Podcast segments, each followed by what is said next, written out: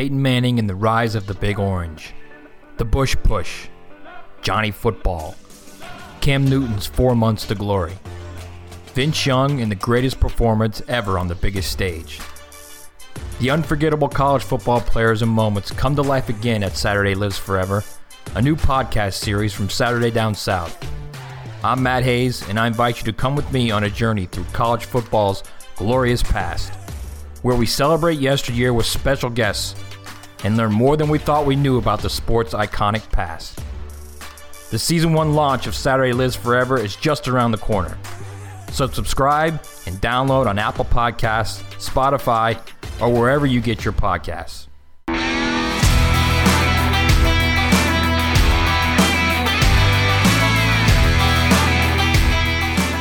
Hey, what's going on? This is the Saturday Down South podcast. I am Connor O'Gara.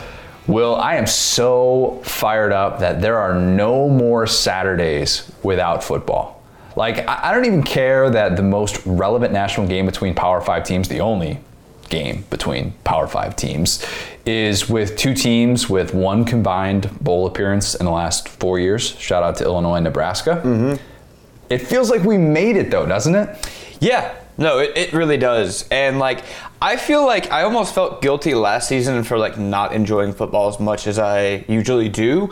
And the more people I've talked to this year, it's like this is at an all-time high. It's like the opposite of that because it's like I feel like, you know, stadiums are going to be back full again, and I feel like last year with just empty Tiger Stadium was so dystopian to me. Now I can appreciate it so much more. We talked about it a little bit. It's like last year broke a streak of like 20 years for me. Like I, I grew up in Baton Rouge. I was like born in Tiger Stadium, and I just didn't go to a game. I, I, I was the first time in you know 20 years I hadn't been to a game. And looking at the schedule this year, it's just like, man, like I wish I was going to LA, man. Like I'm just, I don't know, like every, every day is just a little bit more like, oh, let me pick out my, let me get my purple section going. Let me get my, you know, it's it's it's an exciting time. Week O, week O. I'm thinking Coach O, oh, week zero. Week zero, Week zero. I, I don't have a ton of week zero thoughts about the actual games, though. I do think that everyone, I can't wait for everyone to have this weird moment late on Saturday nights. Maybe they're scrolling through their phones, looking at Twitter, they're watching CBS Sports Network on channel 758 or something. And they realize that Nick Starkel is still playing football. That's going to be a great aha moment. People are going look him up and they're, oh wow, sixth year, sixth year in college, Nick Starkel, good for you, man. Um, my only week zero take if you hate the name week zero, you're complaining about the wrong thing because it would be really weird if week one, like, if we called it that, even though 97% of the FBS teams aren't playing, then it would be week two. So, yeah, anyway, all, all- you week zero haters, like that's what you would be asking for by, by doing that and changing the name. So just embrace week zero. It's okay if something is called week zero. And also, if you lose, it's kind of like, hey, it doesn't matter, week zero. Week zero. Real quick. Oh man, the the I was like, yeah, Nebraska, Illinois, incredible coaching matchup, right? Scott Frost and Brett Bielema.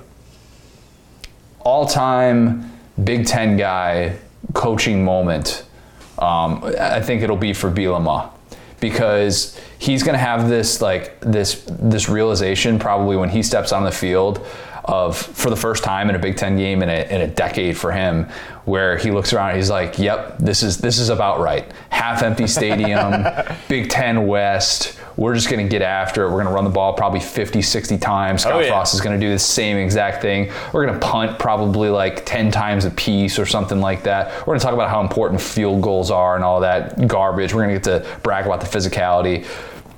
Don't exactly have high expectations. for Connor, have one. you started growing your grass out in preparation for football season? like Northwestern? I have not. With the Big Ten mentality, I just imagine that you know to be game ready, you really got to get those extra couple inches in there. Got a fresh mow in yesterday, so we're good there. Shout out kegs and eggs. We're, we're taking care of business. No, we, we keep it we keep it low down. Well, no, it's actually a little bit longer down here in Florida, but that's just because that's that's the way we got to keep it. Can't have it too low, otherwise it dries out really really quickly. Week zero, I will say this: it has more significance than the alliance. I will give it that. What a crocky you know what that was, man. what a freaking joke. Unbelievable. As a Big Ten grad, which I am, I've said that before on this podcast. I'm an Indiana grad. I grew up in the Midwest, born and raised. Wait, AAU accredited? No. Wow. Actually, yeah. No, no, no, no. I was no, about no. to say, is. hold on now. No. They would kick you out right now. You might as well light That's that diploma on fire if you're not AAU accredited in the Big Ten, all right? I take that. Hey, they didn't kick out Nebraska when Nebraska lost its AAU accreditation. Uh, they did not kick out Indiana. I don't think Indiana's ever lost it. Come to think of it, I don't know when they got it. I'll have to dig into that, fact check it when we finish this episode. Definitely not going to do that, but. Anyways, we've got a ton to get to today, as you can see by the length of this episode. But I wanted to give everyone just a little something extra because we're not going to have an early week episode next week. We're going to instead have a pod that drops on Thursday morning that we're going to record on Wednesday. Mm-hmm. So this kind of this will tide you over until then. Lauren Sisler of ESPN and AL.com, she is going to join us. So is Gary Stokan, who of course runs the Chick-fil-A kickoff game in Atlanta. We've had him on the pod a bunch. Very different conversations with them, but I think you will enjoy both of those conversations. First though, Will, prediction season isn't over. Know some people thought, hey, maybe prediction season, all right, that was last week, we did the crystal ball, all that stuff. No, no, no, no. I'm gonna do Heisman Flyers, and I'm gonna explain why they're Flyers and not just chalky favorites. We're gonna do Power Five champs, playoff, and national champs. So with the Heisman, I never really do like a preseason Heisman Trophy prediction, or if I do, I don't really stand by it. I do it because it's like, all right, you know, if we're if we're doing like a roundtable discussion on like Saturday tradition, you know, Saturday Down South, something like that, then whatever, I'll, I'll, I'll throw a name out there. But I don't really believe in the premise of doing a preseason Heisman pick because this is a narrative driven award and I have the numbers to prove it. I'm working on the trademark. We're at least maybe going to get some t shirts hopefully in the near future. Friends don't let friends bet on Heisman favorites in the preseason. Mm-hmm. That's friends don't let friends bet on Heisman favorites in the preseason. Trademark, like I said, working on it. We'll get there. If you bet on Trevor Lawrence or Justin Fields to win the Heisman last year in the preseason, sorry, you threw your money away. Yep. Because plus 350 and plus 400, those odds sucked. Let's focus on that top two preseason Heisman favorites. Go all the way back to when Mark Ingram won the 2009 Heisman. How many times, Will, has someone in the preseason top two Heisman odds actually won the award dating back to 2009? Dating back to 2009. So I'm trying to think because 09 was after Bradford, right? So I would. That would be the only guy I could really think of because Tebow won his before then. Uh, So after 09, just after 09. uh, yeah, yeah, yeah. After 09, um, it would. I mean, I guess it would have to be just Mariota, right? That is correct, sir. Just one. Think about that. That's a lot, man. That's that's 12 years. Yeah, 12 years of data right there, in which preseason Heisman favorite, whatever. And if you bump it out to preseason top three Heisman favorites in that stretch dating back to 2009, the only other player to win the Heisman was. Could you guess that one too? Uh, gosh, number three. No, that's about all I got. Baker. Baker Mayfield Okay. was number three. So that makes sense. So last year, I said you were better off trying to take a flyer on somebody like Kyle Trask at 30 to 1. I might have also said Dylan McCaffrey at 75 to 1. That one didn't work out. The Trask one, a little bit closer though. And it, did he win? No, but I'd argue that was still a much better investment than Trevor Lawrence, who finished runner up, but basically was in the same exact discussion as Trask was late in the season, although 30 to 1 versus 3.5 to 1. Which would you rather have, of course? That Trask DeVonta's- Heisman is going to be underappreciated because that was really his award to lose with about what two or three weeks left. Like to say that Lawrence was second in that Heisman race is almost disingenuous. You know what I'm saying? Uh, to, to be fair, there would have potentially been if he struggled in the SEC championship against Mac. That's what we were talking about. Yeah. If Mac had won that and looked far and away better, it would have been tough to be like, oh, Kyle Trask, you deserve this over Mac Jones. But Lawrence was no part of the conversation. Was my point. Like whenever he was out for that game against Notre Dame, it was like that was pretty much. and then crept back in. Yeah. And ended up being runner up at the end, but still at the same time, it's like it, it felt a little bit more lifetime achievement Exactly. than it did than it did with Trask. DeVonta Smith was 101 to win the award, and I still think he was like 10 to 1 going into the SEC championship. It might have been even worse. It might have been like 25 to 1. I don't remember. So that's why I would avoid this year. Don't put a preseason Heisman bet on Spencer Rattler. DJ Uiagalelei. yeah. Don't do it on JT Daniels or even Bryce Young because those guys will be held to too high of a standard for me to think that those odds are worth it, even if they do win. If I'm doing a somewhat chalky pick, D'Eriq King, FanDuel has his odds at 25 to 1, coming off the torn ACL. No Clemson in the regular season, though. We talked about Miami having the bookend loss potential year and how strange that would be. Miami returns everyone but their tight end, Brevin Jordan, on offense. They're number two among Power Five teams in percentage of returning production, the great stat that Bill Connolly puts together every year. Only UCLA, LSU's week one opponent, has more returning production. D'Eriq King knows Rhett Lashlee's offense now, and I think he could have one of those 45 touchdown type seasons because he's going to be back. You don't need to make the playoff to win the Heisman. People forget Lamar won it in 2016, putting up those stupid numbers. People also forget they got demolished by Houston when their offensive line didn't block a soul, and then Kentucky beat them in the regular season finale. So they, they lost two in a row going in. They, they had no, they were nowhere near the college football playoff, and he still won the Heisman because he put up ridiculous numbers. He made the viral plays, and he was really fun to watch. Other flyers that I like, two others at 25 to 1. Emory Jones and Bijan Robinson, the Texas running back. Emory, it's a little bit of the unknown with him, right? Like if he has one of those years where we're doing the Tebow comps and Florida beats Bama at home, which head ball coach thinks that's going to happen. He did go on record and say that this week. Then Emory can follow that Heisman narrative. And then Robinson at 25 to 1, that dude was a monster once he got work last year as a true freshman. They were making Ricky Williams comparisons to this kid. 8.2 yards per carry, had the home run plays, he can go viral. You sort of need that element, especially if you're going to be a running back in this day and age. People talk a lot about Sark and his passing game schemes, but Najee turned into a force with Sark as the OC. And yeah, part of his former five star recruit, I get it, but like he really developed in the way that, that Sark would draw some of these looks up for him, and he got the volume as well. And hey, we got away from thinking the quarterback was just destined to win the Heisman forever last year. So could we do that again? If that's the thinking, maybe Derek Stingley, 70 to 1. Maybe that's intriguing because we're also now more accepting of data than we've ever been.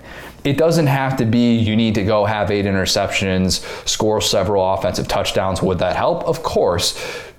By the way, do I like the idea of Stingley playing offense? Not really. We talked about that with T Bob. Maybe he'll play there, maybe he won't. But if you think that we turned a new leaf in the Heisman voting process with DeVonta winning last year, and we can say, hey, best player in college football, maybe just should win this award, then Derek Stingley can be that guy. And there's one other. It's very tempting for me to say Desmond Ridder because I think I'd like that a little bit more though if the odds weren't 30 to 1. That's for, still for me, that's a little bit too chalky. If they were 100 to 1, something like that, I'd be in because as I'll get to, I think Cincinnati makes the playoff.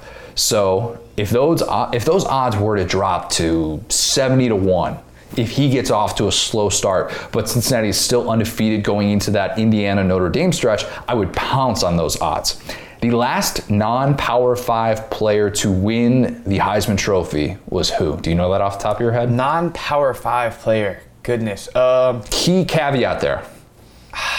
was it Andre Ward? It was Ty Detmer, Oh, 1990. okay. 1990. So you combine Charlie, I think you combine Charlie Ward and Andre Ware, right? Andre Ware. That's that's who I meant to say. Yeah. And it was, I think he was 89. Was he 89? He might have been Really? before that. Wow. 90s So, yeah, college football was just a, or, or 80s was just a vibe. Yeah. Very much so. Massive shoulder pads that he had back in the day. Beat Rocket Ismail, Ty Detmer did in 1990 mm-hmm. with BYU. We're treating Notre Dame as a Power 5 team for this whole discussion. The last non Power 5 player to finish in the top two of the Heisman voting, Marshall Faulk, 1992. You weren't going to get that one. That would have been tough. That would have been really tough. That's facts. Was not going to get that one. Yeah.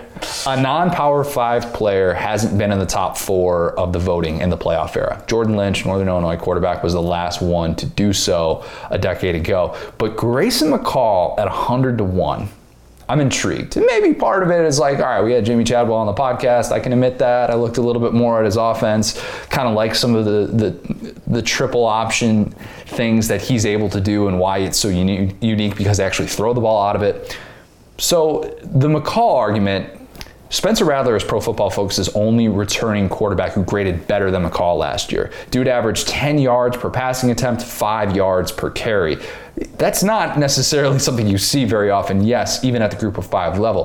Coastal kind of lacks the schedule for this to probably happen, but Grace McCall could very easily have a 50 touchdown year and he has his top two targets back. The entire offensive line is back as well. For a team that America already kind of loves, like Coastal Carolina became kind of America's team last year with the, the way that the BYU thing happened and all that.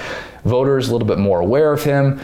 Could be another one of these atypical candidates who breaks through and actually gets that type of look. So that's how I would rather look at the Heisman other than just pick like some chalky preseason favorite.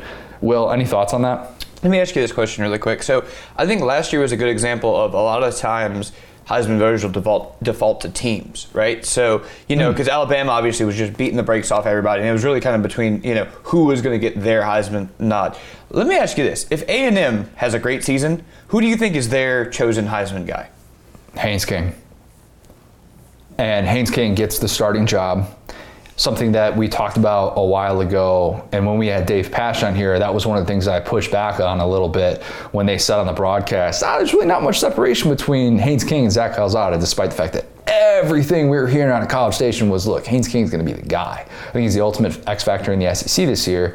But probably he would be able to follow that narrative. Now, if Isaiah Spiller has two, like a 2,000 yard season, something crazy like that, yeah, never say never, but he he would probably the guy. I don't think DeMarvin Leal would be able to rack up the numbers that you would probably need from a, an, a more interior defensive line spot um, to make that happen. He's not going to be Ndamukong Suh or anything like that, but I would probably give it to King. Yeah, that would be interesting. I, I, I, love your picks outside of that. I'm, um, you know, always interested by Dillon Gabriel at UCF. I do think he takes a step back with Gus Malzahn just because we've Agreed. Gus Malzahn's not super QB friendly. Uh, I think that's what people are going to start to realize is that yeah, like I think he's more talented than Ridder, but I, I, think you hit the nail on the head that Ridder has this schedule in these national games to where if there's a group of five guy, I, I think it's probably him. I hate the thirty to one. I hate it. That's not good enough. If you can get hundred to one on Desmond Ridder, do so. Yeah, exactly. Like give us some incentive, man. Like don't just make me yeah. look back at myself and be like, are you dumbass. I know. It's like they already sniffed out like the part that I was going to lay out there about the, the platform is there. If he shows up in those two big time games, something like that. And if he does something that we haven't seen before, that's the other thing. Got to do something we haven't seen before. DeVonta did things that we hadn't seen before, mm-hmm. and that's why he was able to break through as a wide receiver. So uh, I'll probably talk more about the Heisman um, like in November when it actually matters or something like that. But that's kind of the way that I would approach it in the preseason. My Power Five champs a little bit chalky here, I'll admit it. ACC, Clemson. Big 12, Oklahoma. Big 10, Ohio State. Pac 12, Oregon. SEC, Georgia. Group of five, Cincinnati. And Independence, uh, Liberty, obviously. Though I do have Matt Corral beating Malik Willis in November. Cannot wait for that game in Oxford. Hugh Freeze's return to Ole Miss is going to be incredible. Mm-hmm. But Liberty being the better independent team than Notre Dame this year um, as well. Uh, okay, so like, yeah, a little bit chalky. What's not so chalky, I think Ohio State loses twice in the regular season. Once to Oregon, who then Oregon loses regular season games at UCLA and at Utah, and then Ohio State also loses at home to Penn State. Noah Cain runs all over the Ohio State defense, but Penn State also loses twice in Big Ten play. So Ohio State and Oregon are both two loss conference champs. Ohio State, with only the one loss in conference play, goes to the Big Ten championship. That, my friends, is how Cincinnati gets into the playoff. Aha! There we go. With the playoff elimination game at Notre Dame, the Bearcats knock out the only other big threat who can come in and not follow the typical Power Five one loss or undefeated conference champ. I already talked about Cincinnati a lot. First group of five team to start off in the top 10 in the college football playoff era. Significant. So I'm sticking with what I said in the spring. And if you've been listening since then, this is going to be a repeat for you. If you haven't, my playoff picks Clemson, Georgia, Oklahoma, Cincinnati. That means no Bama, no Ohio State. That means I have Georgia beating Alabama in the SEC championship because mm-hmm. I think the Clemson game in the opener will serve as Georgia's measuring stick, even though we know the schedule is going to get a lot easier, but they'll have that one in their back pocket. They'll go back to the drawing board. They'll figure out how to handle a front like Clemson's because Alabama's is going to be similar. But I think Georgia finally gets over the hump against Alabama. Maybe they're a little bit healthier in Atlanta than they than they will be in Charlotte for the opener, and that could play a part in this too. But I think they have a balanced attack, no blown leads this time against Alabama. Derion Kendrick interception to close it out. So does Georgia win it all? Do the 1980 jokes end? well, I have Georgia beating Oklahoma, another thriller in the semifinal. Shades of 2017, of course, but mm-hmm. Georgia finds a way to win it, even though I really do like Oklahoma's defense coming into this year, and I feel like I've said that a ton. On the other side, Clemson, Cincinnati back and forth early, but Venables adjusts at halftime as he often does, and Clemson rolls in the second half of that one. So it's a Clemson Georgia national championship, a rematch of the opener. But I have Clemson winning. I know, Georgia fans, I would I would be there with a shoulder to cry on if this happened to you. DJ Uiagalelei in the national championship has the I should have won the Heisman game. We've seen that before. We could see it again. Georgia's defense finally doesn't have an answer after it was putting the pieces together down the stretch. They can't force that key turnover. Lyn-J Dixon shines in a post Travis Etienne world, and Georgia comes up just short yet again. 38 31. Game for the ages. Will, what do we think of all that? Yeah, I mean, it's moments like this where I don't envy your job because um, that is uh, that's a lot. That is like just in terms, you know, it all makes sense. Obviously, I think that it's one of those things. It's like it's like what we said about A and M and Bama. It's like it, it makes it makes so much sense. Like it would be sad, but it would make a lot of sense. Where it's like okay, um, because we talked about Miami with the bookend losses.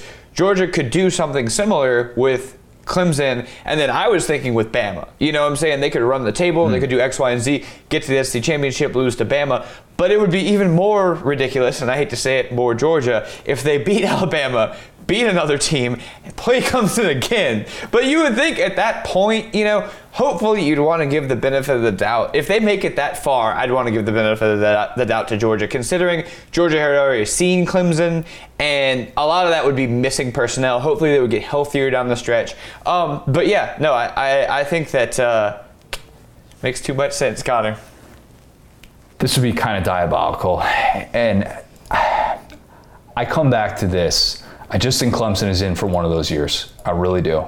And I, think they have a very similar DNA to what they had in 2018. And I think the rest of the college football world is just one step behind where they're going to be at. It's weird not picking Bama to win an SEC championship. I think I've only done that once in mm-hmm. this job. And I think it was, uh, what did I have? It might have been 20, yeah, I think it was 2019 that I had Georgia winning it all. And I didn't have Bama winning the SEC championship or something like that. So this is a typical. I don't know how Georgia fans would feel coming off the Bama win to then still not win a national championship. Right. Because they're almost like their their own national championships, right? Like Bama is held in such a high regard because of what it's been built up to be with the way that these losses have happened. Man, Chandler Cook, my guy Perry as well, my Georgia buddies, all my Georgia friends, Emory Picker as well, Emory and Kelsey Picker. I would feel for you. I really would. But my predictions, eh, season long predictions haven't always been great. Crystal ball's been a lot better, so who knows. Let's go to my interviews. First, we've got Lauren Sisler. She does great work with ESPN, AL.com as well. She'll be on the sidelines for Jacksonville State UAB next week, and I'm sure she'll be doing some SEC games uh, in the near future as well. She's also got the Mizzou game on coming up as well, uh, I know. And then we'll uh, go to Gary Stokan, who will give us some behind the scenes details for the Bama Miami and then the, the Ole Miss Louisville games in the Chick fil A kickoff games, which were canceled last year. Note that I asked Gary about blowing up the Alliance with a matchup before it was announced that LSU and USC were going to play in Vegas. So, first Lauren, then Gary. I'm now excited to be joined by a very special guest, a first time guest. It is Lauren Sisler. Lauren is going to be on call for a bunch of college football games this year, starting with the Jacksonville State UAB game next Wednesday night, which I'm sure that's going to be really popular with the gambling world as well. Um, Lauren, I wanted to know how you got so lucky because by virtue of doing the Wednesday night game, that means that you get to be at home to watch like all of college football Saturday, right? Um, actually, no, not so fast. I Okay. thought that was the case when I first was uh, given the assignment. Um, I was thinking to myself, "Oh man, this is great going into a holiday weekend. I'm going to get to you know come home and watch all the season openers and you know be at home in the comfort of my living room, getting to eat all the junk food I want." And uh, no. So I will actually be going to Missouri um, for the second week one game on the on the docket. So of course I've got the the Wednesday night game, and then Thursday morning I will literally drive back from Montgomery to Birmingham, jump on a plane, head to Missouri, um, Missouri Central Michigan. So certainly looking forward to that one. Uh, but it, it is crazy because they all start to kind of run together, and you know hitting the reset button it comes fast and furious, and you just have to be kind of ready for it and you don't want to get too far ahead of yourself. You know, I'm really focused in right now on UAB, Jacksonville State, doing a lot of coaches calls, production meetings, you know, just gathering all my information right now, talking to as many people as I can. And while I would love to get a early head start on the Missouri game, I can't get too far ahead of myself because then everything starts to bleed together and it can get kind of confusing. So compartmentalizing is a big thing that you have to learn to do well uh, on, my side of uh, the fence here. Will there be a pregame dance routine for either one of those games? Or is that more of like just an impromptu thing, kind of in the moment, whatever comes to mind? Uh, yeah, the sideline shimmy. I'm glad you brought that up. You know, people ask me like, where did that come from? Uh, the backstory on it is so. You know, as a former gymnast, I, you know, we we used to do different things to kind of keep ourselves loose, kind of keep ourselves you know, warmed up during gymnastics meets because there's a lot of downtime and, you know, your body just gets cold super quick. And when you can't actually be out there, you know, getting on the equipment and doing things when you have to sit and wait for a long time, that's what ends up being on the football field. It's a lot of hurry up and wait. You get out there like two hours before kickoff, you watch warm ups, and then you kind of sit down, take a break, you talk to some people, and you kind of got to get loosened up. And it's sort of that anxiousness, the nervousness, the excitement, everything that's about to happen as the game kicks off. And so, actually, the sideline shimmy is something I started doing just I found myself like loosening up more and, you know, kind of uh, extracting some of the nerves and, and kind of playing into the excitement of, of the game being, you know, close to kicking off. And what I didn't realize is that when we do rehearsals before a game, so we always rehearse the open with the crew. So obviously the booth will pass it down to me. I'll do a little bit, send it back up to them. It just got kind of gets us all warmed up, ready to go, and, and ready to go for the open because it's probably the one one of the few things in the game that's actually rehearsed before things kick off. And then after that, you know, everything's fair game. And so I didn't realize this, but when we would do rehearsals, you know, the camera was there. I just didn't realize they were recording. I always just thought, oh, this is rehearsals. like they've got the camera on me, no big deal. Well, then one of my dear friends, um, El Hobel, that works up in Bristol, said, "Hey, Lauren, I got to send you something. What's your What's your cell phone? I'm gonna text you something." I was, oh, okay, I gave it to her and I get this message, and it's like me dancing in front of the camera, like I was at, I think it was a Boise State game, and she goes, "Yeah, so by the way, we've been kind of doing this every week, but there was a little bit of concern that you might be embarrassed if you found out that we were recording you the whole time." And I was like, "Actually, that's funny you say that. It takes very little to embarrass me. Not at all surprised." And hey, it works. And so I had posted that video, and that people are like, "Where's the sideline shimmy?" So now it's almost like become a thing where it's like I sometimes have to like tee it up. Oh, this is a good song. This is a good one to record. You know, so um, you know, I, I I try to post those, you know, periodically throughout the season, and and you know, I find that if I don't, it's a big disappointment to people. So I got to be on my game this year and make sure I uh, bring the sideline shimmy back. It'll be back in full effect uh, next Wednesday. Is sideline shimmy trademarked by you? Uh, it ought to be, don't you think? Yeah. Um, Yeah. You know, we were trying to come up with different things. I mean, the Sisler shimmy would work, the sideline Yep. shimmy. You know, uh, it's kind of just transcended into whatever it is. But I definitely think there should be a trademark on it. I, I, I think I need to work on that. Okay, so this is something that I've always wondered about, and I'm not sure how many people listening to this have have wondered this same thing. This is a little bit of kind of an inside baseball type of thing, but I I always wonder about reporting from the sidelines and being able to report on injury news. Someone like Michelle Tafoya, uh, our mutual friend Cole Cubelic, they get injury information that sometimes I'm just like, how in the world were you able to kind of process what happened on the field and then get someone to tell you what exactly the status of a specific player was? So, how do you go about that? And have you ever been in that spot where you've had to report on like a very significant injury that happens in game and you have to get an answer from someone? Oh yeah, I mean it is a difficult place to be because I will tell you, typically going into the games, I'll talk with the SIDs, the sports information directors. They kind of are the liaison between the media and make sure that we're, you know, you know, on our P's and Q's, following protocols. Every team is different. Every program is different. Every coach likes to handle things differently. And that's one thing I ask them, you know, during the week as we're preparing is how do you handle injury updates? Because there are some schools that are super transparent. Hey, you can go talk to our athletic trainer right there on the sideline. Feel free to, you know, talk to him if you see an injury. They'll give you an update as much as they can give you but I do find more often than not, it's hey, we'll give you a some sort of update, but it'll be pretty vague, like you know, lower, low, you know, lower leg injury will return, or lower leg injury, you know, will not return to the game, and that's kind of all we get. So it is a tough place to be in because you you can see things unfold. You can see the emotion on the player's face, especially if they end up, you know, getting nicked up pretty bad and have to go sit out for a few plays. And then you kind of have to disseminate, like, is it a serious injury or are they just more ticked off that they're not back in the game, right?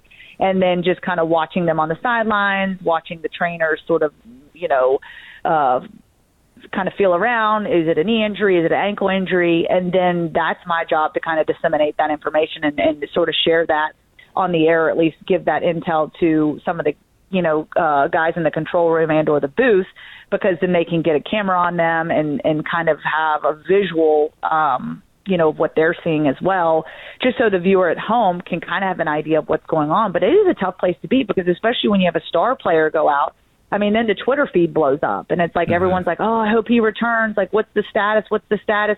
How come we haven't gotten an update? And sometimes we're just not allowed to get an update, and that's what makes it super difficult. Um, when we're not given that freedom to, you know, be able to share the information, you know, and maybe we're seeing something, um, you know, significant, and we can kind of give our observations but also we have to kind of skirt that line of okay, what's an observation, but then what's also uh, you know what's also essentially assuming something because I certainly wouldn't want to make a report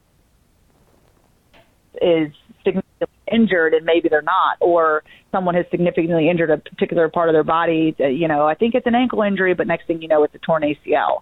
And so that makes it really difficult too. So it definitely, uh, there's a lot going on down on the sidelines during a game and trying to figure that all out without, um, you know, certainly trying to be the doctor, so to speak, and allowing sort of the visuals uh, tell the story just as much as the actual injury itself. So, with your roles, you sort of get the best of both worlds because you get to do local Alabama, Auburn content for AL.com, but you also get to, to have some of those unique Saturday experiences being on the sidelines and kind of being in the thick of everything. What do you prefer? Do you like more being on the sidelines for like an Iron Bowl or getting a one on one sit down with Saban? Man, that's, you know, it's, it's unique and it's very different.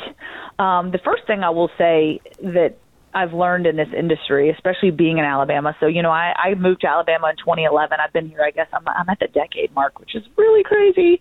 Uh, I will actually probably be entering into like, I, I basically arrived at the end of August 2011, working for the local CBS affiliate. Then, obviously, as you mentioned, transitioned to AL.com, still do a lot of content for them. And then, of course, ESPN. And one thing that, you know, I kind of had to learn, and in the process of it, you know, you uh, we get these opportunities to be in these press conference rooms with these coaches, these athletes, you know, the people surrounding the program.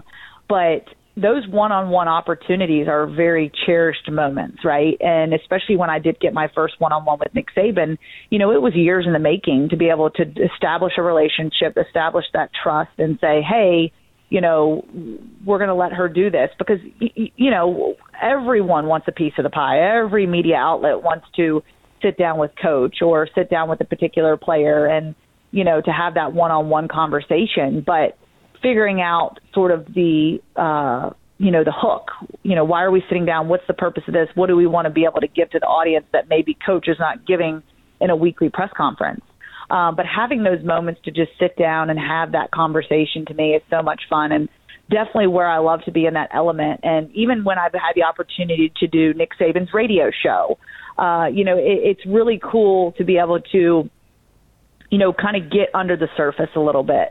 And, you know, a lot of people, of course, want to talk the X's and O's and want to, you know, talk about the game specifically. But as a media member, I get to do that all week. So when I had the opportunity to actually sit down and ask him more personalized questions or specific incidences and things he's dealt with with players and, you know, just to kind of like draw almost insight from him, I think that's what's so unique and neat about coaches and especially Nick Saban and how he, you know, directs his messaging at particular topics or particular people. Um, you know, you always see like some of his rants. He'll go off on a press conference or, you know, basically have a message after a reporter will ask a question. And sometimes the question and his response have nothing to do with each other, but he knew in his mind going into that press conference he had a message he wanted to share, whether it was for the NCAA, whether it was for maybe his players. And I think that's what's really cool because then when I've sat down with one on one interviews with him or in coaches' meetings when I'm covering the game from the sidelines, we're getting a different perspective from coach. We're getting a lot more raw, authentic, you know, candid uh, response from him and the questions that we're asking when we're kind of behind closed doors. And, um, you know, it's just really cool to kind of see his perspective and the coach's perspective in those settings where it's information that may never see the light of day. It might be off the record, but it definitely gives me a different, unique perspective and how to go out there and do my job week in and week out on the sidelines, be able to share that information with the audience and make them human, make those coaches human. What what humanizes Coach Saban? What humanizes you know, Coach Harsin at Auburn, Gus Malzahn previous at Auburn, whoever, you know, is at the helm and allowing people kind of some of that inside baseball, as you mentioned, like that insight to, you know, what kind of drives them every day. So I think that's really fun and really cool. But then on the other side of it, like you said, being at an Iron Bowl game in the thick of it all, getting to be in the thick of the fans, the pageantry, the traditions, there's something so special about that too than just sitting in a quiet room with a microphone having a conversation. So they're definitely very different. Um, I would just say the the adrenaline and sort of the emotion is much more attached to that Iron Bowl game or you know that SEC championship game where Jalen Hurts had to jump in and, and fill in for an injured Tua. You know the, that brings a different dynamic, and I think both of them I definitely relish in and cherish and certainly take both of them, you know, take a different approach to each of them. And that's something I've had to learn, you know, from from the start of my career in sports television to where I'm at now. And it's still a learning process. You know, I say I'm always a work in progress, but you know, it's definitely an honor and, you know, being able to be that voice that platform, that voice for the coaches, the players, the fans, the the parents of the players, getting to tell their stories is something that's so imp- so powerful for me and so impactful that it has been a big part of what I, you know, ha- have developed as a reporter and hope to, you know, carry on with me throughout my career as as as a reporter on the sidelines that maybe gets a, a unique perspective that others don't with Saban too, the art of asking him a question is something that, that takes a long time to figure out. I mean, like everybody sees the clips and stuff, and everybody goes back to the Maria Taylor clip and all, all those different things. But I, have been in situations where asking him a question on the teleconference where I, I, just get dunked on in two seconds. I had to learn very early on you don't ask Saban comparison questions because he's going to wiggle out of that and find a way to just totally put it in whatever direction he wants, and you're going to feel really stupid afterwards. But it is difficult to learn that. But you, you know, you, you bring that up about how different that is to have that one-on-one setting with a coach compared to being in that that that moment and being able to kind of capture all of it. Were you able to be on the field one for the for kick six, and then two, how did you survive it, the the field rush afterwards? Great question. Yes obviously when I, when I go to speaking events and stuff, that's probably the number one question I get from the the folks in the audience. You know, I've got a question like, you know, what what's your favorite game? Like, what was what was the biggest game you ever covered? What was the most exciting game? And of course, kick six. I mean, how could you not say that game? Um, you know, just being so historical, so monumental, just something. I mean, that was still early in my career, so that was 2013. Um, so, so my, I guess, third full football season, and I'm still bright-eyed and bushy-tailed, and you know, hadn't experienced anything quite like it. And I'll tell you, it was.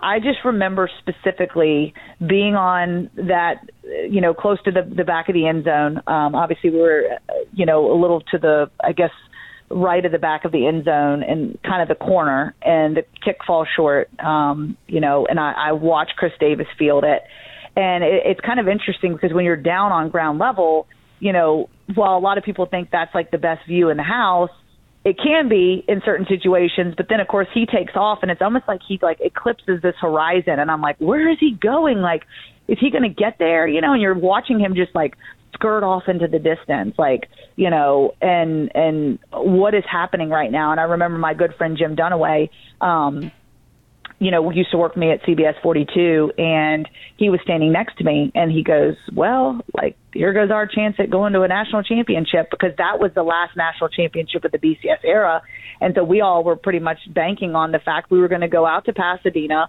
with uh, the Crimson Tide punching the ticket to the national championship with the win." And then that didn't happen, and of course, you know the the rest is history. And that you know Auburn ends up making it after Ohio State ends up losing in their conference championship. So all that to say that was like this flood of emotions and it's almost like in slow motion right? You're like how can you process 20 different thoughts in the matter of 10 seconds right?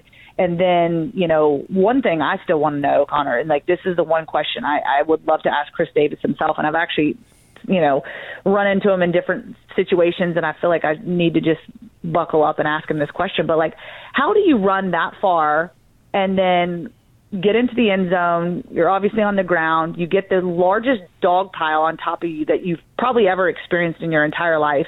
How are you still breathing? How are you a breathing human being at that point? Like, I just don't understand. Like, maybe it's adrenaline, I guess, but like, and I get he's got a little bit of airway between him and, you know, his face mask. But I'm telling you, like, I literally am panicking right now thinking about it. I'm not claustrophobic, but like, oh my gosh, like I would just love to know how he survived that after, you know, completely emptying out his tank and then having all those, you know, guys on top of him. You know, if you add up the the weight on top of him, it was probably enough to just crush him and disintegrate him into a million pieces. um, but it's it's just crazy when you think about it. And then you know, coming full circle. So my job on the sidelines to kind of give you insight at the time so Jim Dunaway and Patrick Claybon, whom I also worked with at CBS 42 at the time, uh, were out on the desk, and my job was to get like player interviews. So I was supposed to get players coming off the field amidst the pandemonium. Oh gosh. Well, here's the deal: when you've got like thousands of you know, maybe a little inebriated, uh, you know, college football fans that are storming the field, going nuts, you know, their team just won the Iron Bowl in this epic historical moment. You have a camera in your hands, well they're going to they're going to love on you a whole lot more. And I will tell you, it was to the point where I was literally elbowing people. I was knocking people out of my way. Oh my gosh, like out of the way. I got to get to the players. So I was literally suffocating. And I kid you not, I like had this this like vision of like these headlines in the newspaper the next morning, um, the digital headlines, whatever in, in that time the time frame. Um, like reporter dies in sea of people because I literally was like suffocating. I mean, I literally was like I can't catch my breath. I'm like going under. It feels like I'm being waterlogged right now. I can't like I can't share this air with this many people. What do I do? Um, it was definitely a wild feeling. But what we did, our our our tactic was we found we found like the police escort and they were escorting the players off the field. So we were like, okay, we're going to follow you. So we kind of tethered to them and were able to get to a safe spot to do the interview. So nevertheless, um, I'm out of breath talking about it. Wow. um, it's crazy. Uh, but it's certainly one of my favorite moments, one of my favorite games. And I just remember my phone blowing up that night from my friends all over the country, just like, oh my gosh, please tell me you're at this game right now. This is incredible. And I'm like, yep, pretty awesome stuff. So, um, definitely one of my fondest memories of being on the sidelines for sure.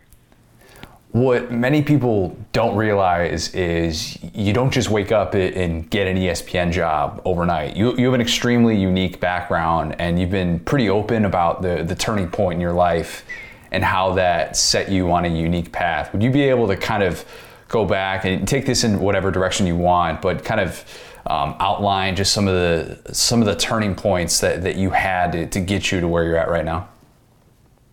Yeah, and I appreciate the opportunity to be able to share because I do feel, as I mentioned and alluded to earlier, you know, it's it's the art of storytelling, and we get the opportunity as reporters, broadcasters, to tell stories. And I believe stories have the ability to have a positive impact on the lives of others, and that is part of what I've learned in the process and journey, and the disappointments and the tragedies that have occurred in my life. Um, that you know. I never saw coming. And I think that, you know, is the unfortunate part of, you know, this life that we live in. We're all faced with something, but we all have a story and overcoming that, finding resilience, figuring out what our next steps are, the next direction we're going to move in is, you know, half the battle. And for me, um, giving you the very footnotes version to kind of get into the sports career, um, you know, believe it or not, I actually wanted to be a sports doctor growing up. That was like my dream. You know, I was a, a, a gymnast my entire life, um, which people are always shocked by because I'm five foot nine, way too tall to be a gymnast. But uh, nevertheless, I own it. I was probably one of the tallest gymnasts on a D1 roster. I went to Rutgers on scholarship, and you know it, that that was a dream of mine. You know, the Olympics was out of reach, but I knew maybe college scholarship would be possible, and I wanted to be a sports doctor and figured at least, you know, part of my school could be paid for, um, you know, or an athletic trainer, work with a sports program because I was accustomed to being injured my entire life, you know, in gymnastics, the ups and downs, the, the body aches, the, the pain that I went through, but just, you know, the, the rehabilitation process. And that was something that always interested me. So, that was my aspiration. And a lot of people in the sports business and people that I talk to, good friends that are in the business, you know, were essentially born and grew up with a microphone in their hands, right? And don't get me wrong, I was a performer, but my performance was like out there doing, you know, tumbling and, you know, dancing around on the floor, swinging bars. I never had that, you know, vision of being on the sidelines covering a, a you know, a football game or a gymnastics meet or basketball or whatever it may be. But that changed when, you know, kind of my story evolved and, and tragedy struck when I was a freshman at Rutgers. So, you know, I had a really close relationship with both of my parents. We we were super tight. Um, you know, when I went off to Rutgers, like there was not a day that went by that I did not call my parents, talk to them on the phone, have a conversation. My mom knew everything about what I was doing in the gym, wanted a play by play, needed the full commentary. And um, you know, unfortunately I got a call one night um from my father that my mom had passed away and it came unexpectedly because I just hung up the phone with my parents a few hours before that and everything seemed fine. And he called to inform me that my mom had passed and that he'd be at the airport to pick me up and unfortunately he never did show up and my dad too passed away. And as you can imagine it just left myself and my family just completely like like un- unbelievably like guilt stricken uh uncertain of what happened how could this happen what happened so many questions and really it took a long time to really find the answers to that and even still to this day you know, 18 years later, we're still looking for the answers of what happened to my parents and how it happened. But essentially, both my parents um, passed away from prescription drug overdoses. They were both, uh, you know, going to a pain management doctor to help them to cope with the pain they were going through. They had a lot of chronic pain. My mom had degenerative disc disease. My dad had some, you know, chronic back pain. Also, both of them battled some depression and, as you can imagine, being in pain. So, at some point in time during that uh, three, four year period when they were going to this pain management doctor, they became reliant on their prescription drugs and ultimately it took their lives. And, you know, looking back on it, it just, you, you ask the question, like, how could this happen? How could I not see this? How could I not, you know, where, where, where were the signs? And of course, hindsight's always 2020 and it's easy to look back now and say, well, yeah, you know, that kind of makes sense. Or, you know, I kind of saw this. My dad used to, you know, fall asleep real easily and you know in my mind it was like he's tired from work but in reality you know he was he was coping with his pain through prescription drug use but they're prescription drugs right so they're fine they're okay like the doctors prescribe them that's you know that's what it's supposed to do um so of course you know you go through all these questions in your mind well the biggest thing for me was now now what what next? Like, do I go back to school? Do I go back to Rutgers? Like, do I stay home? Do I take some time off? What do I do? well, the best thing that I could come up with, and of course, my aunt, my uncle, my mom's sister, um, my auntie Linda really just kind of sat me down and said, "Hey, you got to go back to school." And it was the realization I've got a commitment to myself, my school, my you know my teammates, my university, and ultimately that's what my parents would want. So two weeks after, you know, laying both my parents to rest, I went back to Rutgers and it was a roller coaster ride trying to figure out what am I going to do. You know, I'm taking these biology and chemistry classes and not performing well whatsoever. My GPA was tanking. Well, as yeah. we all know, as collegiate athletes, if you don't keep your GPA up, I'm going to lose my scholarship. Lose my scholarship. I don't. I can't afford to stay in school. I don't have any money. You know, I'm on my own now, and so it was this crazy long process, about a year and a half of just struggling, suffocating, you know, angry, you know, sad, grieving, and just lost. That I finally realized, like, maybe I need to switch gears here and, and change course with my career and find something I love and I'm passionate about. And I really found that through the resources I had at Rutgers of kind of figuring out what I'm good at, what am I gifted at, and you know, communication being one of them. You know, my energy, my personality, but ultimately, you know, just the ability to connect with others and build and establish relationships. And that's where I realized, like, oh, this could be an awesome career. And, you know, getting to it early, it's like, yeah, you know, sports reporting, I get to cover like some of the coolest games. I get to be on the sidelines. I get to talk to all these coaches and athletes. But now, as I've matured and grown into, you know, a 36 year old woman now and you know, with with several years of experience, I realize it's so much more than that. It is the stories. It's being able to be a voice and a platform for others, and to make a positive impact on the lives of others. Because I don't know about you, Connor, but when you think about where we were a season ago and the fact that football season wasn't going to happen, it was more than just the fact that like football is just not going to happen.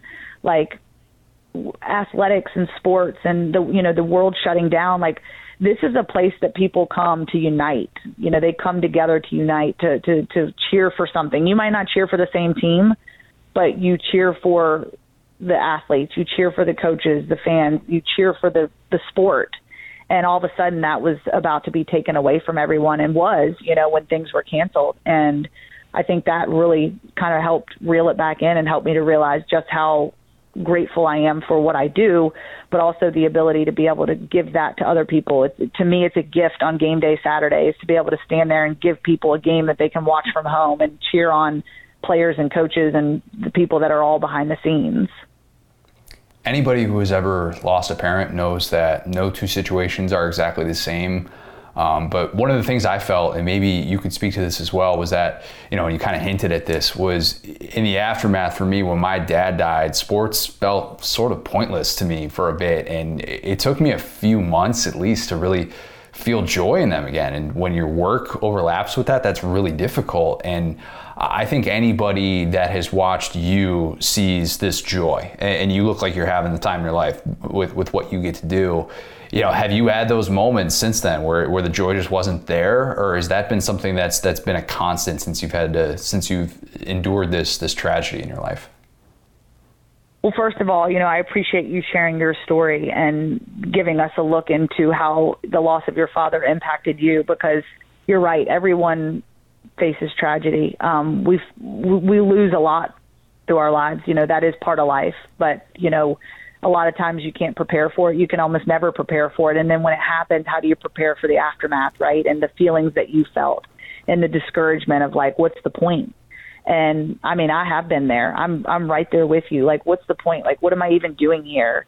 And you know, it was to the point too where when I was at Rutgers, like my coaches and stuff were like, Lauren, like you got to get it together. Like we're here to help you, but like no more hall passes. Like you know, it was kind of like, let's throw a pity party for myself. But at the end of the day, like, I've got to be the one to step up. I've got to be the one to stand up and take that first step. I've got all the resources around me. And I truly feel that through this process, there are days where I'm tired. I mean, you know, before, before we hopped on this podcast, I was telling you about all the meetings that I had leading up to this. I have been talking, listening, taking notes for the last four hours straight. And there's times where you go to bed and you're just like, oh my gosh, what I would do to have a day off right now but then you kind of wake up the next morning and it's that excitement again of like okay it's a new day. And you know how am i going to how am i going to attack the day? How am i going to honor this day? How am i going to you know embrace this time and do something that i love? And what's the alternative? And i think we all do the whole the grass is greener on the other side right? You can think about well i wish i was here. And i used to get caught up in that so much like the comparisons of you know well you know i'm sitting here at CBS 42 and I'm watching College Game Day and there's Sam Ponder like we're a year apart and she's already on college game day. Like, whoa, like that's crazy. And I'm sitting here at the local CBS affiliate, like maybe I've missed the mark. Like maybe I'm not meant to, you know, my ceiling is an ESPN. Maybe, maybe that's not the direction I'm going to go. And I got caught up in all these comparisons and caught up in my age and where I was at in my career. And then I took a step back and realized, like, you know, I've got to focus on me and what I can do and I got to embrace every bit of it. So it doesn't matter if it's a, you know, primetime matchup on, you know, ESPN or SEC network or if it's a midday game that, you know, may not draw as many viewers. Like I'm out there to do a job and the excitement of that is something I have, you know, that I feel like I don't have to remind myself of it often. It naturally comes to me. Um, you know, but there are, you know, times as any human that you get tired and you get exhausted and you're like, ah, but I do find that a good night's rest and then waking up the next morning and just, you know, saying some prayers and realizing like, hey, like this is awesome. Like I get to do this. Um, you know, kind of brings brings things full circle. And to be honest with you, yeah, going out and covering the games is so awesome. Like I love it. Like that is that's the cool part because that's putting the big bow on it, right? You prepared all week and literally you prepare so much and you have all these notes and you may end up using like 10% of them. So that's kind of like the the reward at the end of it all when you get to actually go out and perform everything that you've been doing and, and creating all week. But I also try to remind myself and, and to take note and to really like open my eyes and ears and my heart to when I'm in these meetings and get to have a conversation with the quarterback of a team and just watching the way they talk about the game and their relationships with their parents and oh you know uh, just talking to a Jacksonville State player um you know just talking about his relationship with his mom and how she's just, you know, uh, like kind of the the quarterback behind the scenes and the one that's you know constantly why'd you do this? And how did you break this down? And what were your thought processes here? Like to me that is so awesome too is just being in the moment during these meetings these moments that may never see the light of day uh, that makes this job so special. So as much as i'm tired and exhausted and i've just done 20 meetings in a row i also take that time to realize like this is this is their moment, you know, and and I get to be a part of that. It's really special. Great perspective to have, I think, in this job, and something that a lot of people in this business can can sort of sort of lose lose sight of. So I, I want to close you out here on some rapid fire questions. Just five questions. First thing that comes oh, to mind. Is, does that work for you? Okay yeah, full disclosure, y'all. I wasn't prepped on these beforehand, so forgive me if I uh, go sideways on these. You know, sometimes people send me the rapid fire questions in advance, and I'm like, oh, that's like the cheat sheet. So I'm ready. Let's go. All right. First one. This is an easy. This is a softball for you. You just got married. Fall weddings. Yay or nay? Fall weddings. No, heck no, you can't do a fall wedding. We're in football season. You know how many weddings I've missed because of stinking football season? Like all my teammates at Rutgers, like, sorry, decline, can't come. Like that's just been like my full, like my go-to. So no, can't do the fall weddings. But by the way, I had two weddings to the same man. But you know, I did the COVID wedding in May of 2020. Did the celebration um, back in our hometown near uh, at Mountain Lake in Pembroke, Virginia, which was beautiful in the mountains for my second one. So you get to ask the rapid fire question. I get to give you the long blown out answer. There you go. That's awesome. All right, so you're you're in this realm. Then you you know, having been through this process, best wedding food is what? Ooh, okay. So we had a mac and cheese bar, and I didn't get to yes. eat any of it. But I will say, what? when I actually got to taste test it, like two years ago when we were planning the wedding the first time, Oh my gosh, it was so good. Um, so that's a pretty good food. But can I just tell you one of my favorites? Here we go. Ready? Candied bacon, 100% candied bacon. Ooh. And I will go back to, I'm going to throw this out to you, 2013, Pasadena, when we were there for the national championship. You know, the media members get together in the little room and, and everyone's done working and they put all this great food out. It's like two o'clock in the morning because it's like, you know, middle of the night. They put out a bacon bar and that was what? probably my first experience with candied bacon. And I kid you not, I was like, what is this? It was incredible. So that would be my go-to. We did not have candied bacon because it was kind of a last-minute thing at my wedding, but we did at some other celebrations that I've had before, and I'm all about some candied bacon. That's a great answer. Had some of that in Denver a few weeks ago, and I, I same exact thing. Like this should be illegal. I shouldn't be allowed to have this right now. This is a little no, it's terrible. Like you literally might have inspired me to go to the store and buy bacon and make some Keeney bacon. that will be my celebratory pregame meal um, coming up. So There we there we go. All right, um, Suni Lee, you will cover um, over under 15 Suni Lee events just this year alone. Oh my gosh, I wish. My goodness, I would love, love, love, love to be able to cover that. Obviously, with gymnastics season, don't know what that's going to look like, but let me tell you what. Like Auburn got themselves a pure gem. Like what an incredible story. And I'm going to say this as someone that followed that whole deal with Simone Biles and, you know, just uh, watching that all unfold um broke my heart. But then to see in many ways and this is how I perceive it and viewed it as much as Simone Biles had to sit on the sidelines and, and watch, in many ways it was like a gift to say, you know what, Suni, like my dream was obviously to come in here and win a gold medal, couldn't do it. I'm gonna I'm gonna help you get there, and just to see her do that, and now Auburn get to capitalize on that. I mean, oh, just amazing. I think it's it's huge for the state of Alabama in general. Obviously, huge for Auburn, and recruiting can only go up for here. And I will say, while the NIL stuff is a little convoluted and people don't know where that's going to go, I will say for sports like gymnastics, the NIL stuff is beneficial because you would never have seen Suni Lee on a, a college campus had NIL not have existed. That's a great point. That's a really good point. Olivia Dunne at LSU as well is also Yeah. somebody who's going to be able to monetize that and make a killing off the NIL era oh for Oh my sure. gosh, absolutely. Yep. All right, uh, two more for you. Nick Saban will coach until he's 80. True or false? Oh my gosh. I'm going to say true. As long as he stays healthy, I can definitely see him hitting that number. Isn't this year the big 7 0? This is the big 7 0, yep. It is the big 7 0, but can you imagine 10 more years of Nick Saban? There's a lot of people that'll be happy about that, but a lot of people that won't.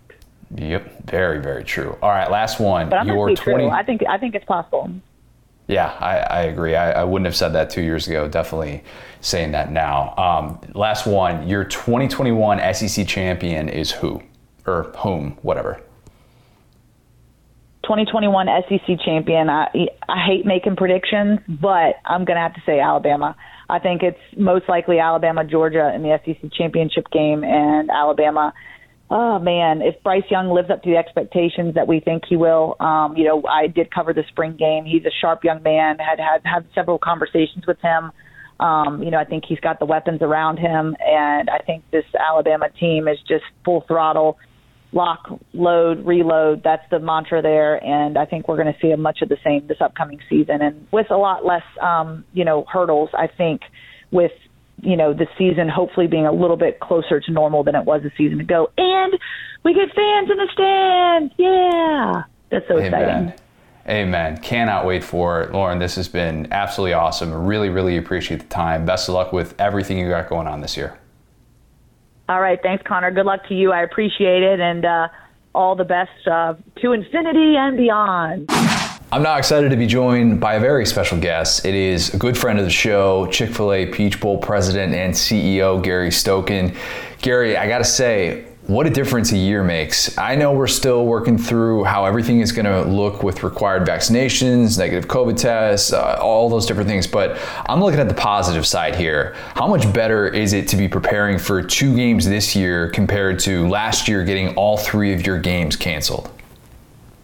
Well, you're right, Connor. Uh, this is about the time that we learned that uh, we weren't going to have any of the three conference or any of the three Chick-fil-A kickoff games, which was uh, a shame not only for the city of Atlanta but for uh, all of college football and my staff who had done such a great job of working on capacity levels, different budgets based on capacities, different protocols with the all six of the teams and Mercedes-Benz Stadium. So, um, but perspective-wise, uh, we lost a lot, but people lost a lot more in losing lives and losing loved ones. So, uh, it did prepare us to put on the Chick-fil-A Peach Bowl game in December, uh, albeit only with 25% capacity. But we learned a lot, and uh, we're hoping this year that we can move forward and get back to uh, whatever that new normal is. Right.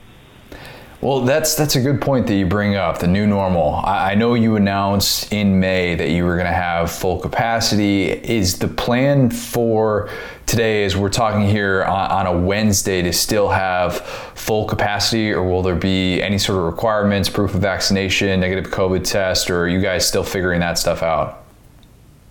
Yeah, we're we're talking, um, which is regularly scheduled with uh, four teams this week.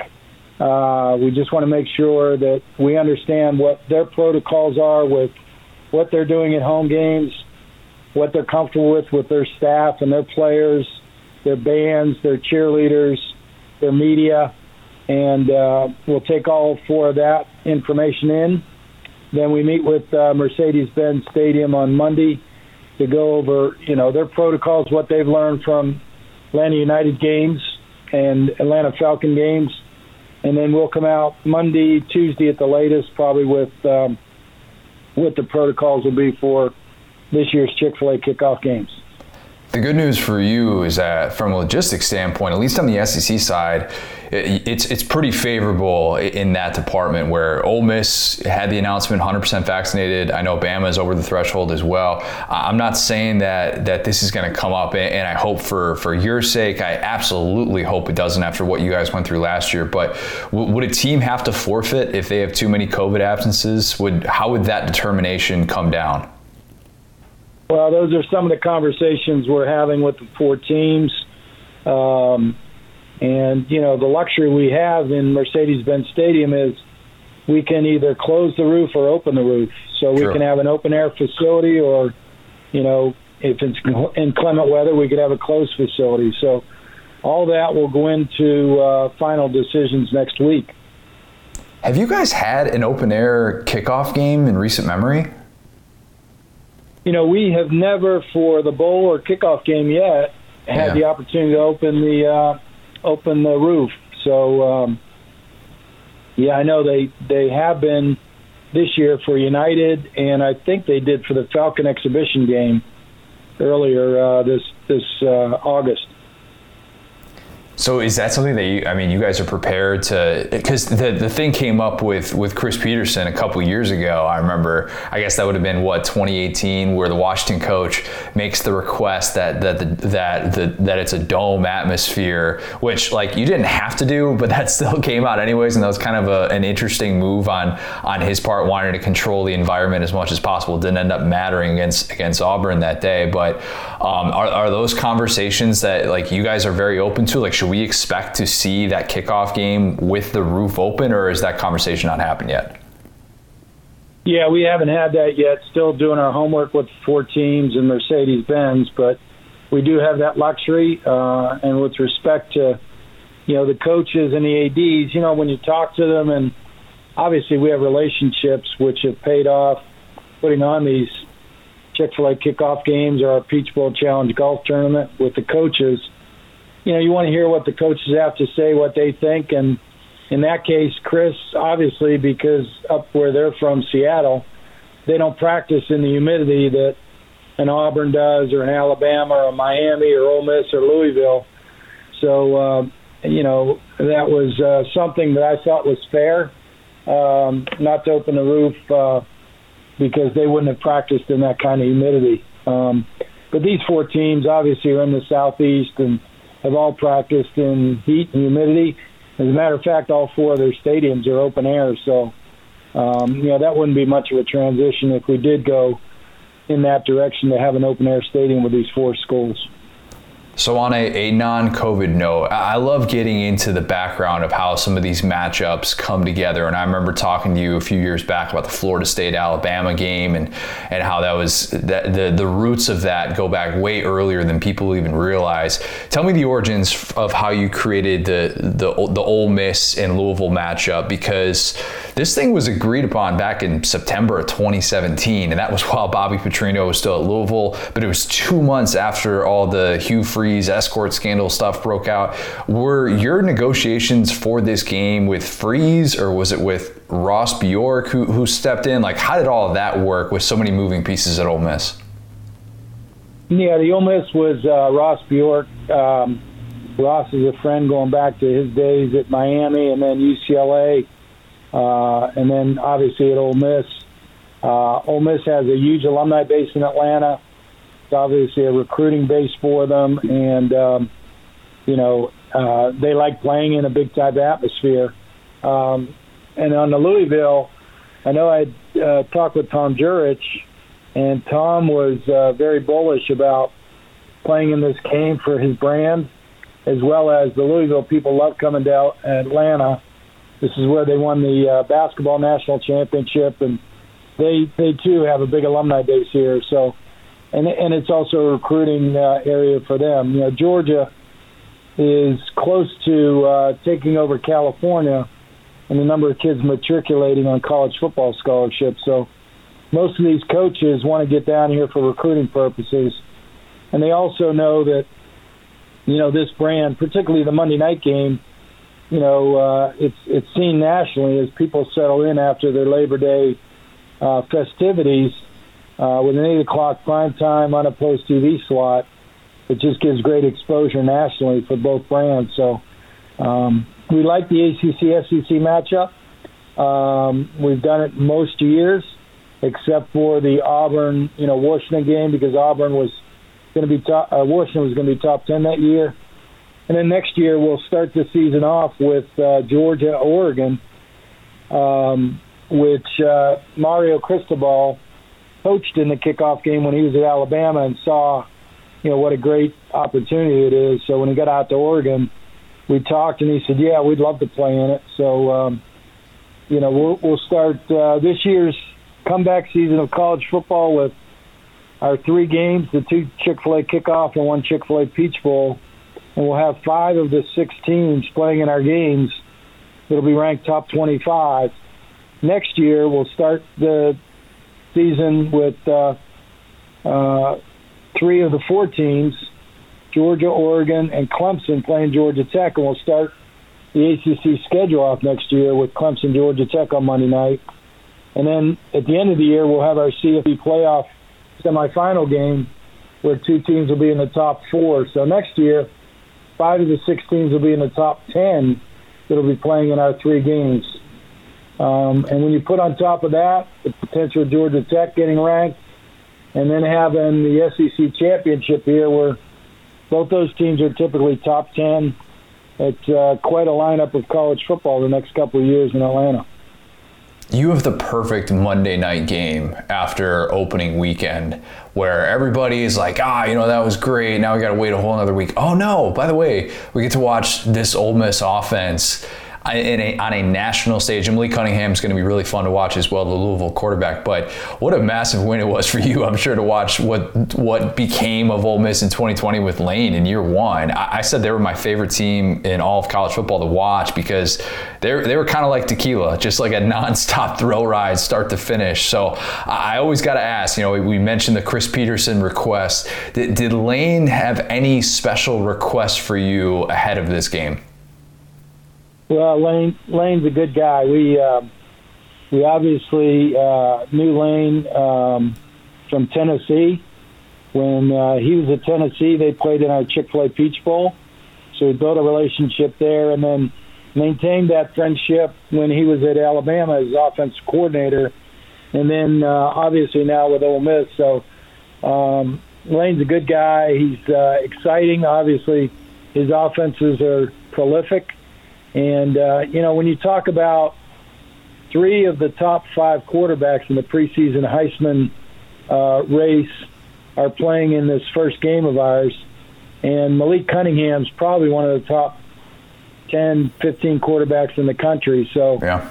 you know, to have the number one quarterback in the SEC and Matt Corral, and then to have Bryce Young start his first game here, and then to have D'Eriq King in his sixth year – coming back from injury, and um, you know those three are in the top five of the Heisman talk. So, yeah, it's it's going to be uh, going to be a fun atmosphere in, in Mercedes-Benz Stadium. That's for sure.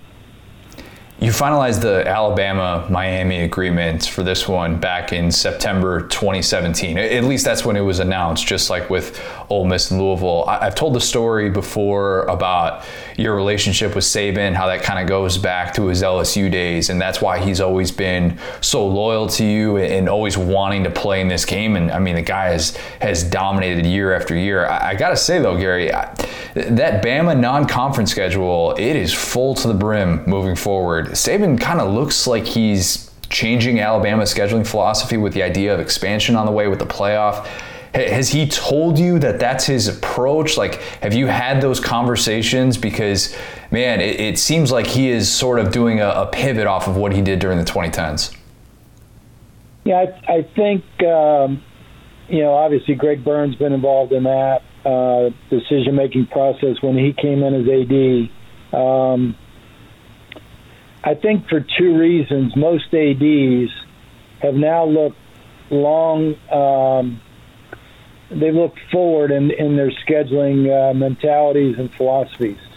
Number one is uh, I think our game has changed the face of college football on the front side of the season. Our kickoff games, uh, because you know fans get the opportunity to either attend or to watch on TV great matchups. I mean, we've had you know ranked teams in every one of our kickoff games, um, and so I think AD saw that, and fans uh, were desiring not to go to those first couple games that people used to schedule in the past that were kind of non-directional schools. I don't want to denigrate them, but you know, you're sitting out in 95 degree temperature and the score was 55 nothing at halftime, and you know they're pulling their starters at halftime. Um, you know, I think people got tired of that, especially after seeing some of the games we put together. So now, fast forward, you're now seeing games like Clemson and uh, Georgia Tech starting the ACC conference schedule in the first game in our Chick Fil A kickoff games. Um, so I think AD's looked at that and said, well, number one, we got to keep our season ticket base strong because with a strong season ticket base, uh, you have obviously the ticket revenue, but you also get donor revenue off of that. You get merchandise revenue and you get concession revenue. So there's four income streams that come off having a strong home schedule. I think secondarily, they uh, and with the advent of everything being on TV, you know, a lot of people are staying home watching those first one or two games that weren't big time games, right? Um, secondly, I think with the advent of the CFP expansion talks, a lot of the ADs saw that there was going to be expansion. And so they said, hey, we can lose a conference game and we can lose a tough non conference game, whether home or away, if it's to a good team, and still get a potentially an at large slot with two losses. Unlike now, there's never been a team with two losses in the 14 playoff current exactly. CFP playoff. So I think for those two reasons, ads have started to look forward and say, "Hey, let's let's schedule a tough home and home." We're blessed in that we've been able to schedule out through 2025 with some great matchups like, you know, uh, Georgia Clemson in 24, uh, Virginia Tech South Carolina in 25, um, you know, there's games like that that are true to what our brand is. Um, we moved strategically to an ACC SEC format when we made it into the New Year Six in 2014, primarily because that had been so so successful for us in selling out. Uh, because we have the number one or number two alumni bases of all the ACC and SEC schools living in Metro Atlanta. And then with easy access through three interstates that intersect in downtown, they can drive here rather easily. So we said, let's move that forward since we're not going to have that matchup in our Chick fil A Peach Bowl since the CFP will will select our teams for that bowl game. Let's uh, control what we can control and put ACC, SEC in the Chick fil A kickoff games.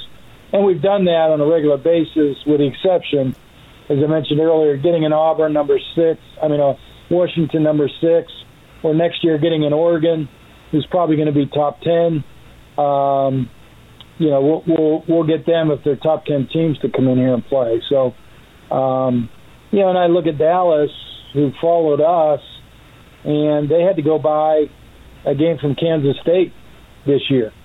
Um, they bought a game from Kansas State against Stanford to move it to Dallas to have a kickoff game. So, you know, we we feel like with Georgia, Oregon, Clemson, Georgia Tech, Georgia, Clemson, uh, Virginia Tech, South Carolina, Tennessee, Syracuse that we're we're in good shape for the next uh, you know next five years. Now after that, obviously, the alliance. I don't know what that holds going forward, um, and and where they go with the number of conference games they're going to schedule in the ACC, Big Ten, and Pac-12.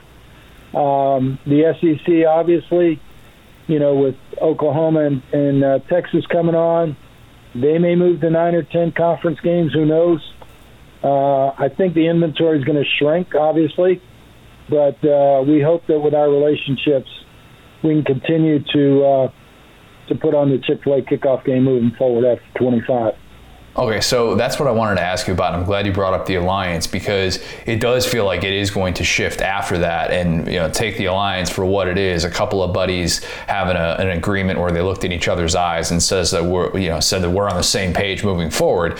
As ridiculous as it is, if there is some truth to this scheduling philosophy, where they're not going to rip up these these these games that are already locked in, but moving forward, if that is the pact, and it's it's like all of a sudden you can't get that SEC versus ACC match matchup, and all of a sudden you're like, oh, do we have to do like ACC versus Pac 12? Or alternatively, do you then try and say, hey, new SEC teams that are potentially going to be forming a rivalry? Maybe it's like an Oklahoma Georgia type thing where you can do like an Oklahoma Georgia. Maybe that's a bad example because it's, it would be in the state of Georgia, but like where you try and set up a neutral site deal within the SEC and do kind of what Jacksonville has. Like, have you played out some of those scenarios yet? And I realize this is pretty far in the future yet, but this is kind of the way that that all this looks like it's heading. Well, I've looked at it, the alliance, and you know, I could foresee instead of home and home, why don't we do a neutral neutral? And let's say, and again, nothing's been done, but I'm just strategic, strategically visioning what could potentially be. And let's say we did a ACC uh, uh, game versus the Pac-12 in um, Las Vegas, and then uh, that game was played the next year in Atlanta in the Chick-fil-A kickoff game. I like that. Uh, on a Monday night where ACC controls the ESPN Monday night game. And let's say we did an SEC Pac 12 game, you know, in Atlanta, and then they reverted back and did an ACC Pac-12 game back in either Los Angeles or Las Vegas. Um, so instead of home and home, it could be neutral neutral, because you don't want to do a neutral game and then go. The other team's not going to go back to somebody's home home field the next year. So that could be a potential future uh, way of looking at this as well. Gary, it sounded like the way that you said Dallas before that there you like you had a little subtle jab at Dallas, which I like and I appreciate. Like Dallas came after us, you know. Dallas had to go get a home game from Kansas State. So you're gonna have to get up on the get on the phone though and talk to these people, whether it's you know the people at Allegiant Stadium or, or whoever hosts a neutral site game, and you're gonna have to be like, maybe we need to work together to figure something out. Yeah, you know, obviously we're we're we're built on partnerships, whether that's with Chick Fil A or it's with the ACC or the SEC or um, you know the CFP being all the Power Five conferences and even the Group of Five uh, teams that we've had. Um, we work together with them on recruiting them to and inviting them to come to our Peach Bowl Challenge. Um, we have a philosophy of giving back, and that comes in a myriad of ways. Um, we give back to college football through, you know, bringing the Hall of Fame here and funding it um, to get built. Um, we have a, a, perspective to give back by uh, you know creating this kickoff game to help the CFP and help college football make the next step forward. Um, I think you look at the CFP; they have used our games um, as major uh, data points You need to go back to just 2017 when we opened Mercedes-Benz Stadium with the GOAT game with uh, Alabama, Florida State, the greatest opener of all time. And Alabama beats Florida State number three, doesn't win the SEC that year, gets into the playoff because they beat number three Florida State, and then wins the national championship. So, um, you know, our game in 2009 when number five Alabama beats number seven Virginia Tech. Um, you know that helped. Uh, you know within the BCS to get Alabama ranked higher and get them in the in the playoffs. So, uh, you know, you got to you got to think about giving back to the game, and we've tried to do that through our golf tournament by giving back to the coaches' uh, charities and the schools in uh, the John Lewis uh, Courage of Scholarship endowed scholarships, uh, with the Hall of Fame, with the kickoff game, and and now with the CFP New Year's Six. So I think if you give back to the sport, and uh, if that's your focal point, then I think everybody sees that. You build relationships, and the rest will take care of itself. That's all well and good, and I totally understand that. What you could do to throw a wrench in the alliance's plans would be to reach out and try and set up like an Alabama Clemson matchup in, in Atlanta for 2027 or something like that. And that might be a little bit tough for either side to agree to. But if you did something like that and all of a sudden you were the reason that the alliance broke up, like you, those tickets would sell itself. And if you were the, the, reason for the demise, just one neutral site matchup thrown together and just like that, you could be the guy to test the alliance. well, we'll we'll take that Clemson Alabama game right now, 27, if you want to give it to us. I'll get on the horn with Saban. We'll talk to uh, is it, uh, Radakovich uh, at, uh, at Clemson there, and uh, we'll we'll we'll see what we can get going. Gary, is there is there a, a, team though that you haven't been able to to maybe lock down, lock in? I know it's a little bit different when you've had the ACC versus SEC matchups in the way that you guys have had throughout the CFP. But is there a team that you you're, you're just kind of like waiting for? And I, maybe that's different when you know you've been able to to schedule an Alabama, a Georgia. Those are dream matchups for you guys in, in, your market. But is there there one that has kind of escaped you to this point that you're still looking to, to lock in? That's a great question. Um, you know, we like we like high ranked teams, obviously. Uh, so to have Georgia, Oregon scheduled, to have, you know, um, I think Georgia Tech will get ranked next year. To have them against Clemson open the ACC is kind of cool. Um, you know, Georgia, Clemson, you know, in 24. Um, you know, we have not had a Big Ten team primarily because the Pac 12, Big Ten, and Big 12 are tougher to schedule because, you know, it's a Rubik's Cube anyway, but in years when they have four home games, they have to schedule all three of the, the non conference games at home to get to seven to make their budgets so it's very difficult to uh, to manage them. Uh, love to get Notre Dame in a game. Mm. Um, but yeah, just ranked teams and and uh, you know great games. Uh, I think that's what college football wants to see, and because we have the ability um, with our payouts, the stadium that we have, the city we have, the support of the fans we have, um, you know, I think we're one of the few bastions of hope to create those huge matchups that people want to see. Um, because obviously, that you know, with nine conference games or ten conference games, if people move in that direction, you know, there's very few of those games that are going to be left uh, that are intersectional and um, you know big brands and nationally ranked teams. Gary, this has been great. Really, really appreciate the time as always. Hope everything goes well next weekend, and uh, we'll talk soon. Look forward to it, Connor. Thanks so much for what you guys do. I enjoy everything you guys report on college football, and I appreciate you having us every year. What's my destiny, Mom? You're going to have to figure that out for yourself. Life is a box of chocolates, Forrest. You never know what you're gonna get. Figuring it out today, we're doing sports superstitions. I'm a little stitious, just a little bit. Figured that would be a good topic with the season starting up. I don't really have any current ones though. Kind of realize this. Again, no real dog in the fight. I get to enjoy Saturday no matter who wins, which is a lot of fun for me. But back in my high school baseball days, junior year, we were very mediocre in the regular season, basically like a 500 record going into the playoffs, but we were very talented, had three future D1 guys in our starting starting lineup. My brother um, was one of them. He was first team All State, first baseman in Illinois.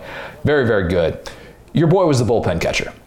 Not a particularly good one either. Could hit for a little bit of average from the left side, but no power whatsoever. Not very good defensively. Not not not a whole lot of value I'm really providing to to, to my team. Hey, two sport Um, athlete though.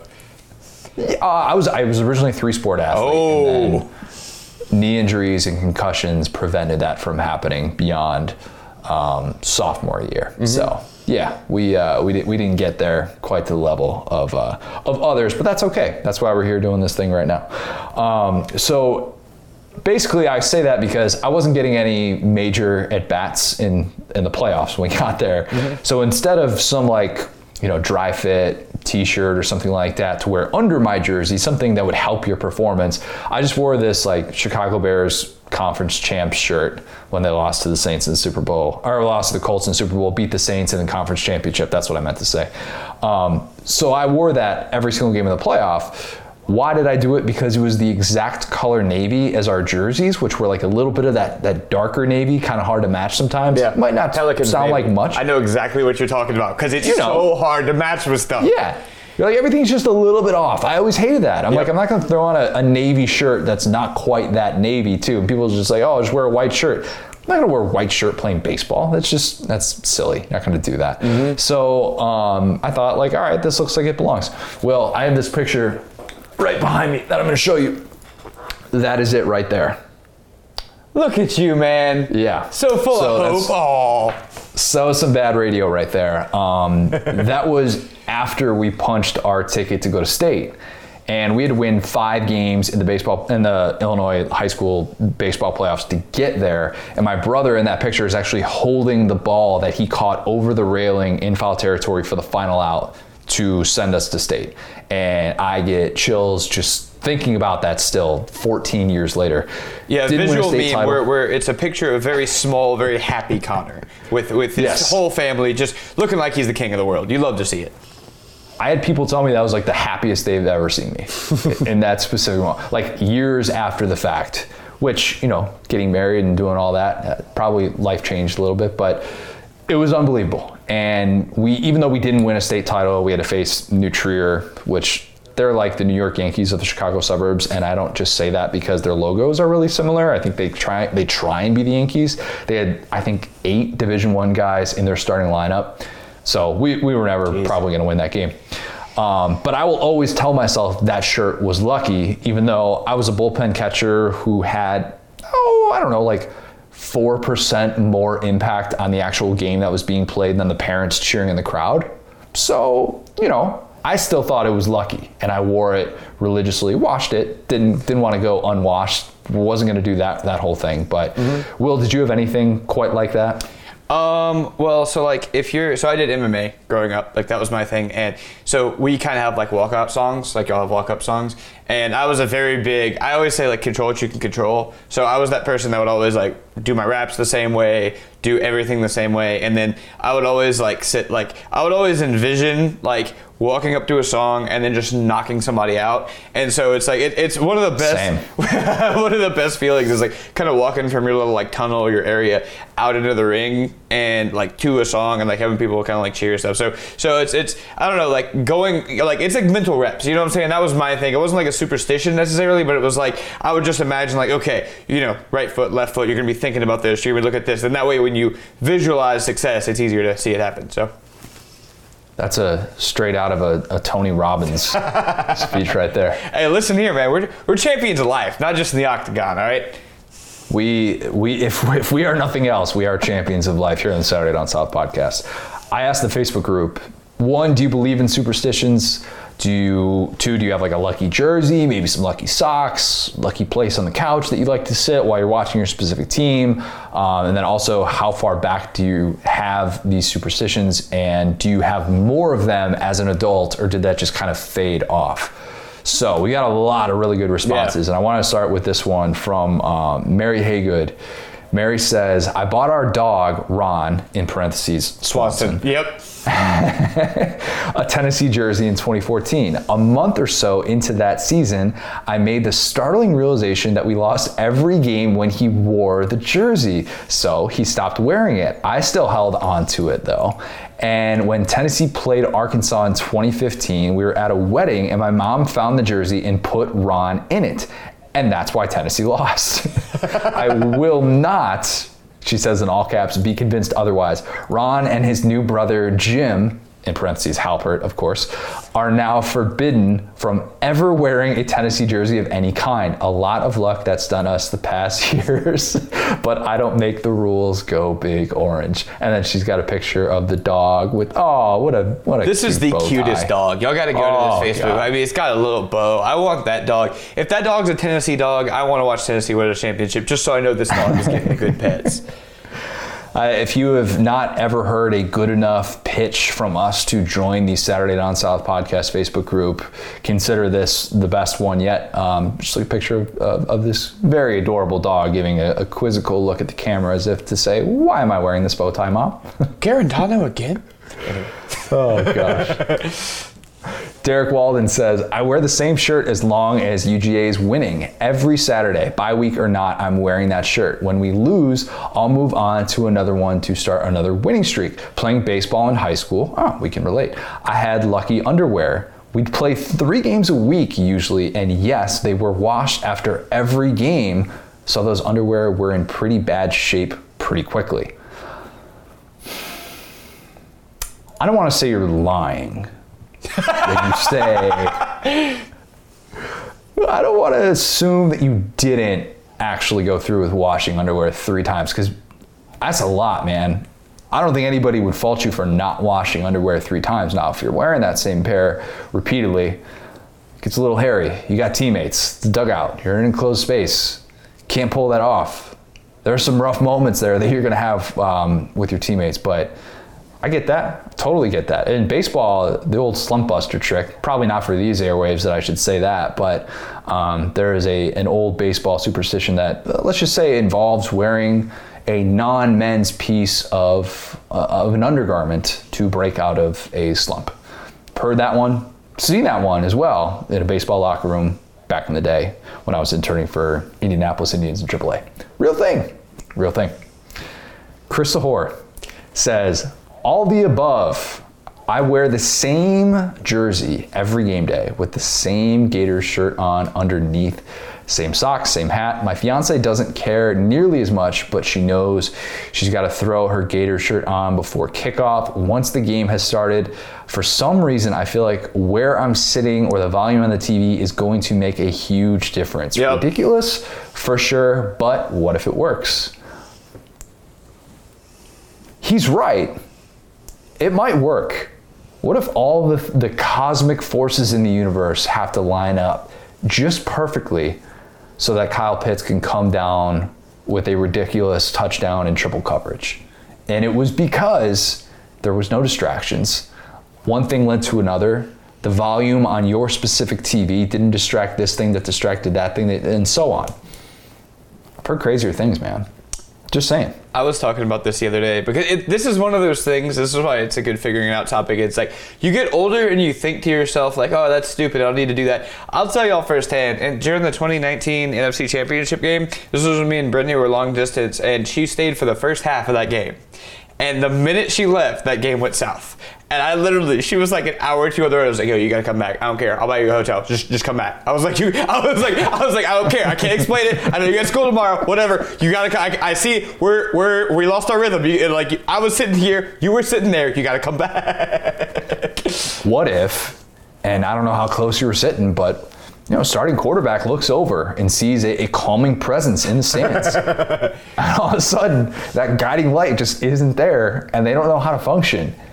these things matter. and We need to Of take course. them very, very seriously, of course. And especially now with full stadiums, do not underestimate your individual presence in those stadiums. Oh, I was at home. what you no, no, no. I was at home. That's what I'm saying. It doesn't make any sense. Like I was just on my couch. She was next to me on the couch, and she left. I was like, exactly what he, what he was saying with the volume and everything. It's like everything when we're winning, we got to take a picture of this, and if we start losing, we got to put it back. Okay, so Florida, Florida basketball 2006. When I said this before, when I picked them to win it all, and I mm-hmm. kind of went out on a limb. I was in you know bracket pools at school as like a high school junior, sophomore, whatever I was, and I had a certain position that I would sit on the couch. And I noticed when I turned, and basketball's a game of runs, I'd watch like Villanova go on a 10 to 2 run. And mm-hmm. I'd be like, that didn't work. And then I would turn over and I would like legit document this in my mind. and it worked because Florida won it all that year. So you're welcome, all you Florida fans. And then they won it all again next year. I don't know if I sat in the same exact spot, but I had a real mental thing going through that where I was like, ah, you know what? I need to be in this exact spot. I, I don't, is the recliner up or down? No, we got to take that all into account right now. That's very important. Eric Netterville says, I don't really believe in sports superstitions, but if my team scores when I'm in the kitchen, I stay in the kitchen until the luck changes. Exactly. Because if you're walking out and you hear the roar of the crowd, that's when you know. If Gary Danielson is freaking out with your back turned to the TV, chances are you you played a part in that. I mean, say what you want about Gary Danielson, but when he raises his voice and gets way too excited about an unbalanced line, you know that you probably had some sort of impact by not being able to watch whatever play that was, and that'll catch your attention. So I don't hate that at all. If you got to stay in the kitchen the entire game, if you are Vandy and if you go up seven to nothing on Alabama and you're in the kitchen for that touchdown, if you're not in the kitchen the rest of the game, I, I'm, I'm not talking just, oh, until Bama scores. They're going to score. But you stay in that kitchen the rest of the game and you do whatever you possibly can to get that mojo on your side Exactly. people need to t- need to take this stuff into account. They really do. John Houston Whitworth says, "Always wear a certain shirt. If we're down at the half, I change shirts. Pretty standard. All right." Nothing, nothing too crazy about that.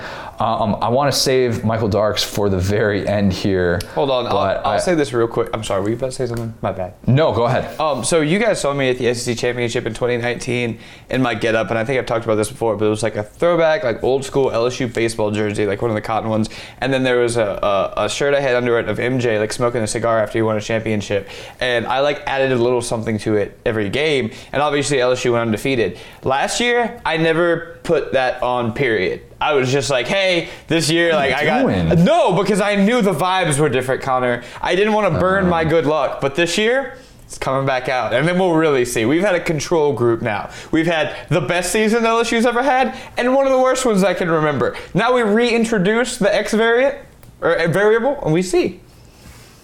Uh, don't be talking about variants right now, man. be careful about that.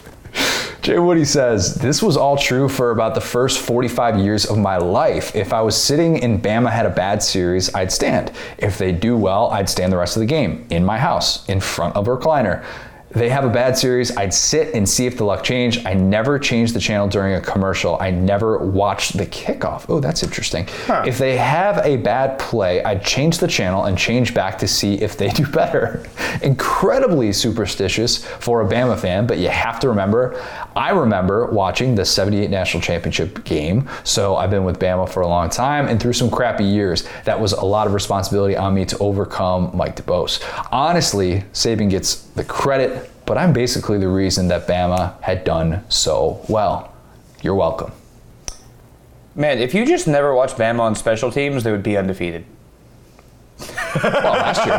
But last year, though. No, no, no. No, No, I know. were- I'm, I'm just saying. Through Saban's run, it seems like they lost every game on special teams. So add other, add field goals, add whatever to the to the kickoffs thing. You'd have the happiest experience of all time if you just didn't watch Bama on special teams. So let me try this one on. Since it's been debunked that Scott Cochran was the secret to Alabama's decade of dominance, can we just give the credit to Jay Woody?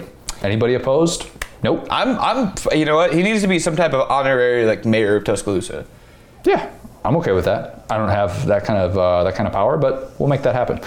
Dex Kendall says, I wear the same game day shirt without washing it, washing it until we lose. I'm a South Carolina fan, so I've been doing a lot of laundry the past few years, but I stank from 2011 to 2013. That's, that's my Uh, favorite answer right there. It's like, yeah, you know, this has been pretty much. I've been living a normal life for the last couple of years, but those Spurrier years, I was true. rank. We'll get to a few more real quick. Uh, Chris Milan says, I have two. Used to have a third before moving to Georgia. One, I refuse to watch Bama games at my parents' house. The last one was the 2013 Iron Bowl. So, yeah.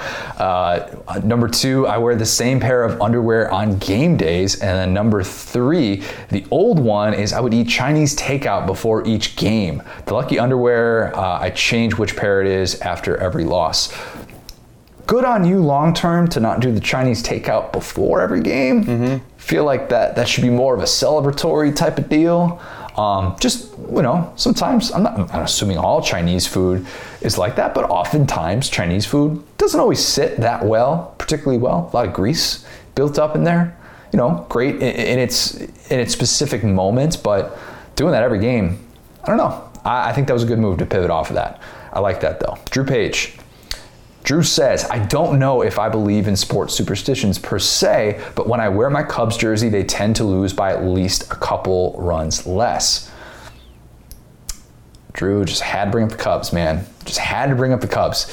Um, they're they're, they're going to lose no matter what you're wearing. I was about to now, say, Drew. I'm glad you said it. yeah, yeah, no, that's that's that's sad reality. Um, Drew also adds, in 2016, I had to have my best friend watching every game in the playoffs with me, or we were going to lose. Okay, so I got I got a little stitious back in 2016. I had to be, I think I wore my Schwarber jersey every game. Every game of the World Series, maybe it was. And if, so I would rotate. I had, you know, a Maddux jersey, I had an Ernie Banks throwback jersey.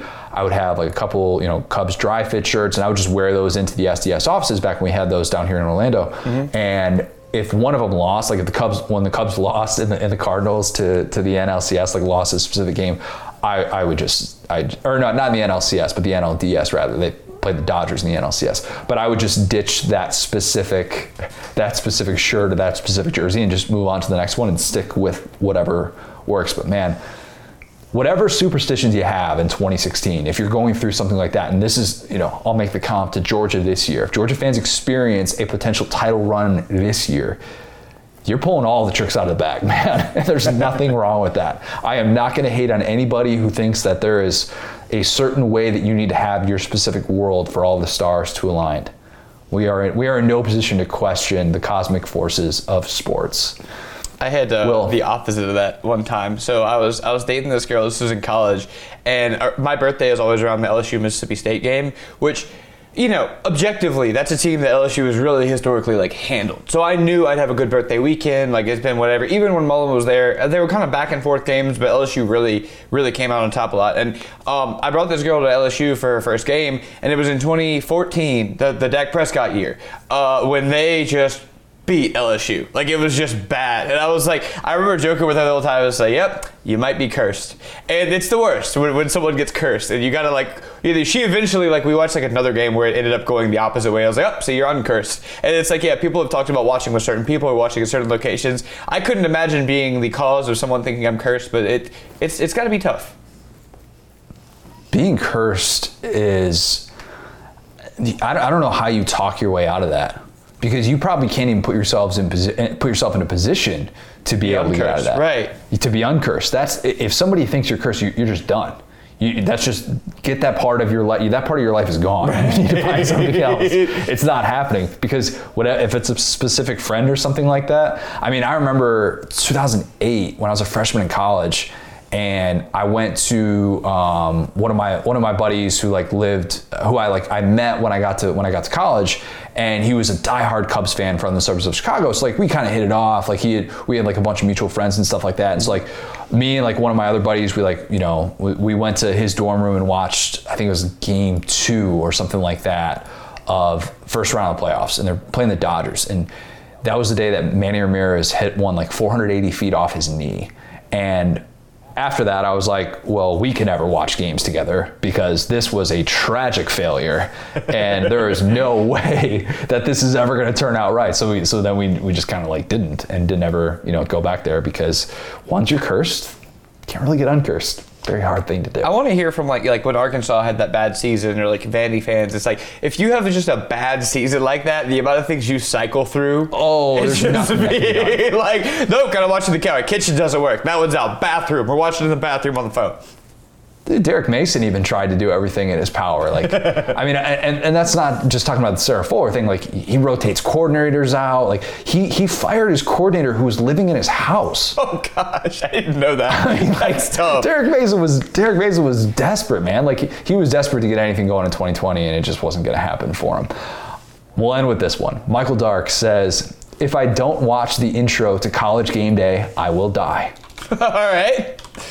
That's a little stitious right there, Michael. Little bit. I, you might survive.